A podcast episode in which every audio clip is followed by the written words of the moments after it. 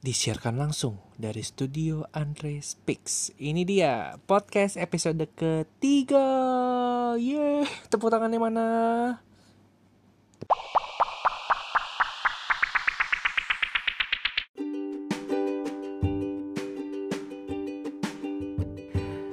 Oke guys, ya elah guys berasa lagi di YouTube ya. Kalau oke listeners itu berasa lagi kayak di radio gitu. Tapi gimana ya panggilannya ya? Pokoknya buat kalian yang lagi dengerin di episode ketiga ini gue mau ngebahas soal perawatan muka. Anjir perawatan muka. Lebay banget Andre. Ya intinya adalah uh, karena beberapa teman gue tuh kayak merasa bahwa ih muka lo bersih Andre. Muka lo jadi lebih bagus bla bla bla bla bla. Ya sebenarnya itu juga yang gue rasakan sih. Pas uh, terutama perubahan gue itu secara drastis dari setelah kuliah sama sebelum kuliah itu waktu masih zaman zaman sekolah. Oke, kita langsung ceritain asal muasal muka gue kenapa bisa kayak gini ya. Sebenarnya muka gue itu bolongnya itu parah sih kalau misalnya kalian uh, kalau ada challenge no makeup makeup apa tuh filter atau apa gitu I woke up like this nah muka gue tuh kelihatan banget bolong-bolongnya yang cukup parah kenapa karena waktu dulu ya namanya juga anak kecil ya bebal otaknya tuh kayak nggak dipakai gitu loh. Aduh Andre suka gemes sendiri ya. Rasanya kalau gue punya nanti anak tangan tuh kalau sampai dia ngorek-ngorek uh, pipinya sendiri jerawatnya sendiri gue potong aja kukunya. Ya jadi waktu kecil itu karena gue termasuk orang yang bebal dan gemes sama jerawat gue sendiri. Alhasil tuh gue pencetin terus. Zaman dulu tuh parah sih kayak sampai berdarah sampai apa. Nah karena emang tipikal muka gue adalah yang berminyak dan cukup gampang jerawatan dan dulu tuh kayak gue nggak peduli gitu loh sama kehidupan muka dan pribadi gue sampai SMA pun kayak itu hidup gue berantakan di kayak cuci muka pakai mulai dari sabun mandi itu pernah. Terus dari uh, dulu sosokan kayak laki-laki dewasa gitu ya pakainya pons atau eh pons biore yang formen. Nah itu ternyata kayak SMP lu udah pakai biore formen. Kayak menurut gue itu kulit lo belum belum apa ya belum se sekeras itu. Jadi kayak itu suatu kesalahan yang fatal sih dari situ gue aduh bodoh banget kenapa gue cobain gitu. Sampai juga gue dulu pernah pakai sabun bayi karena katanya sabun bayi itu bagus gitu gitu udah dicoba juga tapi tetap masih tumbuh tumbuh tumbuh dan ya hasil mukanya bolong-bolong. Sampai dulu uh, pernah perawatan pakai apa aja ya? Pakai bedak max katanya katanya bagus kan itu bedaknya. Uh, setiap kali habis cuci muka udah bersih pakai bedak max itu pernah. Terus pakai um, masker putih telur apa kuning putih telur kalau salah. Itu juga pernah tapi it doesn't work. Terus uh, pakai apa lagi? Odol. Itu gila sih itu paling nyiksa main apalagi kalau yang pas lagi merah-merahnya terus lo olesin odol itu rasanya kayak kebakar. Langsung lo merasa disundut rokok ya kulit lo. Nah itu gila sih. Nah itu adalah kenapa muka gue bisa sampai kayak gini sampai yang bolong-bolong parah gitu. Alhasil uh, ya gue nggak pernah perawatan dokter karena uh, satu mahal. Nggak ada budget. Dan yang kedua banyak banget dengar cerita bahwa pakai obat dokter itu bisa ketergantungan atau bahkan kalau lo stop ya udah lo bisa bakal lebih parah lagi dibandingkan yang sekarang. Karena dengar dengar cerita dari banyak orang kayak ada teman gue yang pakai Natasha kayak gitu. Jadi kayak baru pakai berapa bulan abis itu dia stop malah jadi makin parah. Atau malah uh, ada apa? Purging atau apa gitu masa yang di mana dia malah jadi keluar semua. Nah itu kan bisa lebih gila ya bisa lebih stres lagi. RH klinik juga sama RH lagi itu udah mahal banget. Terus nyiksa diri lo sendiri jadi kayak gue oke okay deh kayak gue nggak mau. Sampai ya udah akhirnya kayak gue cuma hmm, berpasal diri. Dulu gue pakai pertama kali yang menurut gue cocok itu adalah Pons. Jadi gue cobain uh, sabun cuci mukanya Pons yang hitam yang karkoal tuh yang ada arangnya. Terus ada yang dua, dua satu ya. Apa sih yang buat jerawatan itulah. Antara dua itu sih gue selang-seling lah antara dua itu. Mana yang lagi gue pingin nah itu gue pakai. Itu cukup uh, work sih sama gue cuma itu tetap aja jerawatku masih tumbuh tumbuh tumbuh tumbuh. Bahkan terakhir kali itu sampai ke badan. Nah itu gue merasa gila nih udah parah banget nih. Udah nggak bisa didiemin. Nah akhirnya gue coba lagi obat uh, kayak di Watsons. Itu gue mulai coba uh, karena rekomendasi dulu gue pakai apa ya? Lu gue lupa ini karena no script ya jadi gue lupa. Pokoknya ada obat uh, salep gitu itu cuma dijual di Century. Oh, kalau nggak salah. Nah itu obat jerawatnya lumayan cukup ampuh juga sih. Tapi itu perih kalau buat tuh apa yang besar besar gitu. Warnanya ungu nggak ungu ungu ya ungu ungu gitu kotaknya. Nah itu murah sih cuma ya di bawah 100 ribu lah obatnya. Dan itu bisa kayak buat sebulan lebih. Terus untuk sabun cuci mukanya gue pakai dulu gue pernah nyoba uh, apa ya setapil gue nggak pernah karena waktu itu gue pernah coba ternyata gak enak. Hasil gue pakai apa ya sebelumnya lupa juga gue. Pokoknya intinya gue nyoba-nyoba semua deh kayak Marta Tilaar juga dulu gue pernah coba. Nah itu it doesn't work. Jadi alhasil gue ketemu orang gereja gue lah. Ini langsung aja ke intinya ketemu orang gereja gue yang tiba-tiba jerawatan. Tadinya dia nggak jerawatan tiba-tiba jadi, jerawatan. Dan dia direkomendasiin sama saudaranya itu untuk memakai dan datang ke dokter kun. Nah, pasti kalian udah tahu dong dokter Kun ya. Jadi kalau misalnya kalian belum tahu nih warga-warga Jakarta dan sekitarnya, langsung aja search dokter Kun dokter muka. Nah itu langsung keluar deh. Jadi dokter kun ini uh, ada di deket Senayan City atau rum apa uh, Universitas Mustopo. Pokoknya deket situ lah belakangnya Senayan City. Cukup jauh sih dari rumah gue. Kalau gue bayangin itu jauh banget. Nah jadi orang gereja gue ini tiba-tiba bersih mukanya setelah jerawatan itu. Dia pakai obat itu cuma tiga atau enam bulan lah paling lama langsung bersih. Gue ini dong kayak wow amazing gitu kan. Jadi kayak wah gue mau coba nih gitu. Dan katanya nggak terlalu mahal. Itu balik lagi ya ke budget gitu. Dan gak ketergantungan. Karena gue nanya kan lu masih pakai nggak obatnya? Oh enggak kok. Gue udah bolong-bolong. Malah kan gue sekarang udah nggak pernah beli obatnya lagi. Dan fine fine aja gitu. Nah itu kayak gue oh trusted nih. Karena beberapa teman gue yang Natasha terus eh, gue sebut brand nggak apa-apa ya. Natasha RH nah itu semua pada ketergantungan. Nah itu yang gue takutin banget. Cuma emang gue dari awal mengetahui bahwa untuk kondisi muka gue yang bolong-bolong ini itu nggak bisa pakai dokter muka biasa gitu kayak tanpa tindakan itu nggak bisa. Impossible very very impossible. Like itu hanya mimpi gitu hanya sebatas mimpi. Tapi oke okay lah karena waktu itu gue merasa bahwa jerawat gue masih sering-sering muncul terus masih ada jerawat di badan jadi akhirnya gue memutuskan untuk ke dokter kun lah dan di sini gue buat kalian juga yang mau pakai dokter kun atau pingin coba pingin cari tahu nah ini cocok banget podcastnya buat kalian. Jadi dokter kun ini uh, setiap kali kalian mau datang kalian harus reservasi by phone. Sekali lagi by phone. Dan itu telepon rumah. Dan lo tahu itu pertama kali gue telepon itu lebih dari 10 sih baru nyambung. Gue lupa berapanya tapi cukup lama cukup banyak gue coba. Karena uh, gue nggak tahu sih itu teleponnya seberapa banyak orang Indonesia yang telepon dia untuk reservasi tapi itu selalu busy. Kayak nomor yang tujuh sedang sibuk. Nomor yang tujuh sedang sibuk. Itu oh my god lo kayak kalau lo diangkat kayak cuma cukup telepon di bawah 10 kali lo adalah orang yang beruntung dan lo harus puji syukur kepada Tuhan yang Maha Esa.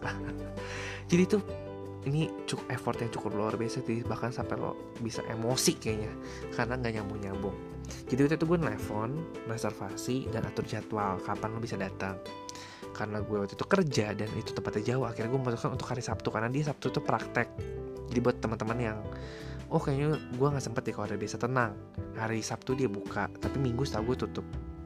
Dan dia sebenarnya kalau hari biasa pun buka sampai malam. Cuma ya capek lah gue kayak udah gue Sabtu aja cek cek cek datanglah gue ke dokter kun ini. Nah ternyata rumah tempatnya itu seperti rumah. Jadi rumah yang cukup gede lantai satunya itu semua untuk praktek. Nah, udah tuh nama gue di daftar, sudah terdaftar, gue tinggal registrasi ulang di sana dan tunggu dipanggil. Nah, jadi buat kita nih, buat kalian yang adalah pengguna pertama atau kok gue berasa jadi kayak marketingnya dokter kun. Tapi ini adalah ini gue cerita gue. Jadi buat kalian yang pengen cari tahu tentang dokter kun nah langsung dengerin terus.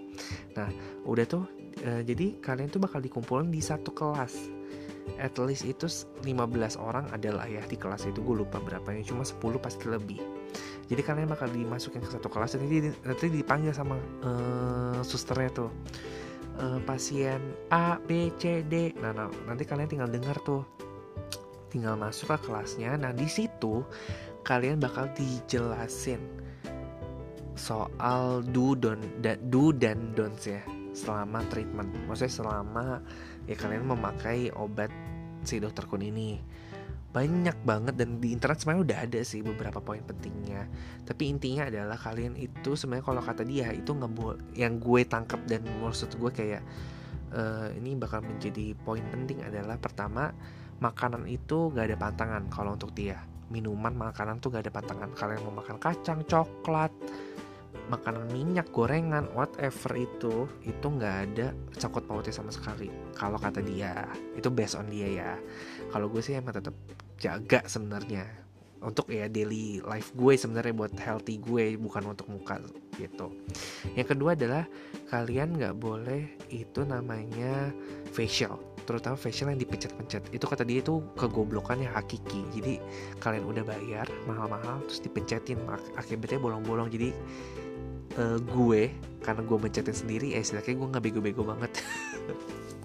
jadi begonya masih level 1 nah yang kalau itu udah level 5 gitu karena kita udah bayar mahal-mahal facial dan itu bakal membekas di kita jadi bakal bikin bolong-bolong terus kalian nggak boleh pakai sabun cuci muka yang ada scrubnya karena itu bakal bikin makin bolong-bolong dan makin parah karena ada gesekan dan yang terakhir yang paling gue ingat adalah tea tree jadi kalian nggak boleh pakai produk-produk yang mengandung tea tree jadi kalau kita sebutin kayak body shop itu kan terkenal banget tuh sama tea tree-nya, tea tree oilnya. Nah itu gak boleh kalau sama dia. Sisanya kalian bisa langsung googling aja do dan don'ts-nya. Intinya adalah uh, sebenarnya simple dan dia bakal jelasin uh, waktu di kelas awal itu contoh-contoh customer ya biasa ya dari sebelum dan sesudah memakai treatment dan dia emang make sure dari awal bahwa kalian nggak yang bolong-bolong itu nggak bakal bisa sembuh. Di situ gue udah ya ya sudahlah mau diapakan lagi Oke, akhirnya gue akhirnya setelah dia selesai presentasi, kita bakal dipanggil untuk mendekat ke meja dia satu persatu. Akhirnya ya sebenarnya agak sakit hati sih. Sakit hati dia adalah di mana saat kalian bertemu dengan dokter, kalian tuh cuma dilihat doang, digeser kiri kanan pipinya, udah. Habis itu dia bakal uh, ngasih obat resep kayak krim, terus sabun cuci muka, obat, minum, ya semua kalian tinggal terima jadi nanti ya udah paling dia bilang dipakai ya obatnya secara rutin bla bla bla bla bla bla. Udah, habis itu kalian keluar, tinggal kalian tebus obatnya. Nah, di sini uh, obatnya itu yang gue dapet adalah si obat jerawatnya. Terus sabun cuci muka karena gue males beli dari luar akhirnya gue mau masuk pakai dia. Terus pakai sunblock. Sunblock ini adalah untuk siang hari jadi emang harus banget wajib kudu mesti dipakai memakai uh, sunblock sunscreen eh ya itulah sun cream itu di siang hari atau kena cahaya lampu pun sebenarnya itu katanya nggak boleh sama dia. Kaca yang mantul yang panas-panas pokoknya nggak boleh. Jadi harus pakai. Jadi walaupun kerjanya di indoor kalian tetap harus pakai itu tuh sunblock. Itu gue baru tahu. Terus dapat krim malam yang emang dipakainya pasti malam hari sama krim jerawat. Nah itu ada level-levelnya tuh. Jadi kenapa dokter kun juga nggak bisa diperjualbelikan obatnya? Karena tiap orang tuh beda-beda obatnya. Jadi ada uh, misalnya krim malam 1, 2, 3 sampai 4 setahu gue. Nah itu banyak. Uh, dan masih ada semuanya obat-obat pendamping lainnya yang gue nggak dapet. Kayak mungkin pencerah itu setahu gue ada sama antibiotik juga ada. Nah waktu itu gue nggak dapet. Nah uh, abis itu kurang lebih seingat gue sih itu cuma waktu tahun gue gue tuh treatment itu tahun 2017 seingat gue. 2017 sampai 2018 ya 2017an lah. Itu cuma 600 sampai 800 itu udah all in. 800 deh setahu gue all in. Kayak udah mulai obat sama dokter. Sebenarnya yang bikin mahal tuh dokternya sama obat minumnya. Tapi kalau kayak sabun cuci mukanya krim itu cuma 30 sampai 50-an doang. Jadi sebenarnya itu cukup terjangkau. Tapi dokternya aja itu bisa 300 obat minumnya juga sekitar 200an jadi itu yang mahal sebenarnya. Nah lanjut lah ke di mana sebelumnya itu gue sebenarnya udah takut juga. Udah survei soal dokter Kun ini karena banyak dan pro dan kontranya juga nih. Jadi dokter Kun ini udah banyak juga yang direview sama orang-orang. Mulai dari YouTube, blog dan lain-lain. Jadi ada beberapa customer dia yang purgingnya itu parah banget jadi bisa setahun baru balik ke kulit normal. Jadi setahun itu bakal dikeluarin tuh jerawat-jerawat kalian dan itu gede banget. Dan itu parah banget. Gue dikasih lihat foto-fotonya bahkan yang orang yang kliennya sendiri ya yang gue lihat di YouTube itu sampai fotoin. Dan itu parah banget bahkan lebih parah sebelum di treatment. Nah itu gue nangis kayak anjir kalau gue kayak gitu gue die deh kayak gue meninggal. Tapi si dokter Kun ini bilang itu gak boleh stop terutama untuk obat minum ya. Itu nggak boleh stop di tengah jalan dan itu bakal jadi lebih parah kalau misalnya kalian berhenti di tengah jalan. Itu satu yang gue takutin sebelum pakai dokter kun. Dan yang kedua itu soal obat minum ya. Atau katanya sih ada kandungan rakutennya. Kalian langsung cari aja. Nah itu katanya tuh gak bagus buat tubuh apalagi untuk di masa tua. Sampai gue uh, sekarang sebenarnya gue juga masih takut untuk obat minum karena itu masuk ke dalam tubuh. Cuma untuk sekarang karena gue udah setahun kayaknya udah setahun lebih juga lebih dikit. Akhirnya gue memutuskan untuk berhenti perlahan-lahan tetapi nggak langsung stop gitu loh. Jadi kayak sekarang gue bisa minum 2 sampai tiga hari sekali doang. Dulu kan setiap hari satu sekarang gue udah berkurang. Lama-lama nanti gue akan stop gitu. Nah kelemahannya untuk si obat ini adalah itu bakal bikin lo merasa kering dan haus mulu. Karena itulah kalian harus pakai si tabir surya itu sama kalau bibir kalian yang kering itu harus pakai apa tuh lip balm. Kalau nggak bibir kalian bakal jadi hitam. Dan itu emang bener-bener gue rasakan sih. Kayak gue kalau abis minum obat itu berasa lagi dehidrasi berasa lagi digurung digurun ya. Makanya itu nggak boleh macem-macem kalau minum obat itu. Jadi harus banyak minum air. Dan dan dokternya pun bilang alhasil uh, dia nyuruh gue untuk laser nah laser di tempat dia itu mahal banget. Oke okay, itu setahu gue terus terus ingat gue adalah dua juta lima ratus per treatment dan gue harus enam kali treatment. Jadi kalau kalian hitung ya bisa hampir 12 juta lebih. Akhirnya gue memutuskan untuk hold dulu jadi gue tetap pakai obatnya dia. Alhasil waktu itu gue menemukan sebuah laser klinik lah jadi ini sebenarnya gue masih pakai obat dokter kun cuma waktu itu gue coba-coba untuk mencoba untuk laser karena waktu itu lagi promo. Jadi waktu itu adalah uh, gue nyoba di Pure Laser Klinik di Kelapa Gading di Gading Walk Mall Kelapa Gading. Waktu itu lagi ada promo 4 juta 500 tiga kali laser. Ya singkat cerita gue coba tiga kali gak ngefek terlalu banyak. Itu yang sebenarnya gue agak sedikit kecewa sih jadi maksudnya emang apa ya kayaknya bolong gue terlalu dalam dan terlalu banyak karena dokternya juga bilang di awal kayak susah untuk ngilanginnya. Gitu. Tapi ini aja tuh treatmentnya udah bikin gue sakit banget beras jadi lasernya itu berasa kayak kalau kalian tahu mesin jarum nah itu tahu ya. Nah itu berasa kalau kalian ditekan-tekan tuh di tek tek tek tek tek tek di pipi kalian. Berkali-kali jadi itu rasanya panas luar biasa kayak men lo ditamparin berapa kali. Dan abis itu lo mukanya perih gitu ganti kulit kayak gosong selama tiga hari. Habis itu merana baru balik ke kulit normal. Jadi itulah yang gue gue rasakan selama tiga kali. Gue treatment yaitu tiga minggu kurang lebih. Nah ya udah akhirnya sekarang muka gue seperti inilah singkat cerita jadi kayak emang feeling better karena kemarin habis laser juga dan dapat banyak bonus-bonus treatment jadi agak lebih cerah agak lebih bersih juga. Tapi bolong-bolongnya masih ada dan itu susah hilang. Nanti kalau misalnya emang ada rezeki dari Allah SWT gue bakal uh, laser muka supaya bolong-bolongnya hilang. Tapi so far buat kalian yang pingin nyobain dokter kun silahkan. Harus dipakai rajin-rajin obatnya. Dan tadi lupa ya soal purcing nah gue adalah orang yang sangat beruntung alhamdulillah puji syukur. Karena gue mengalami masa purcing itu mungkin ya yang gue tangkap adalah karena gue udah keluar keluar banyak duluan wa dulu. Jadi kayak apa yang mau dikeluarin lagi gitu udah habis stok jerawatnya. Jadi waktu gue memakai obatnya dokter Kun sih sama sekali nggak ada purging sama sekali. Alhamdulillah. Jadi ya ini sebenarnya cocok-cocokan sih sama kalian. Jadi kalau kalian mau coba langsung aja ke dokter Kun Indonesia. Anjay. Tolong dokter Kun bayar royalti ke saya. Bayar apa marketing nih. Oke deh guys. Sekian itu aja pesan-pesan dari gue soal muka gue yang cukup acak adut ini. Sebenarnya nggak ada treatment treatment khusus. Ya rajin maskeran aja. Jadi kadang gue juga sekarang seminggu sekali maskeran. Masker yang ada apa aja aturan publik kayak apa kayak pakai aja habis itu ya sayangi kulitmu tiap hari lah ya. Jadi jangan cuma usus kalau kata Yakult sayangi juga muka lo karena muka lo tuh yang tampak di luar tampak kelihatan sama orang-orang. Jadi harus dijaga baik-baik. Oke karena podcast gue ini kayak lebih lama dibandingkan podcast-podcast gue yang lain. Jadi langsung kita sudahi aja.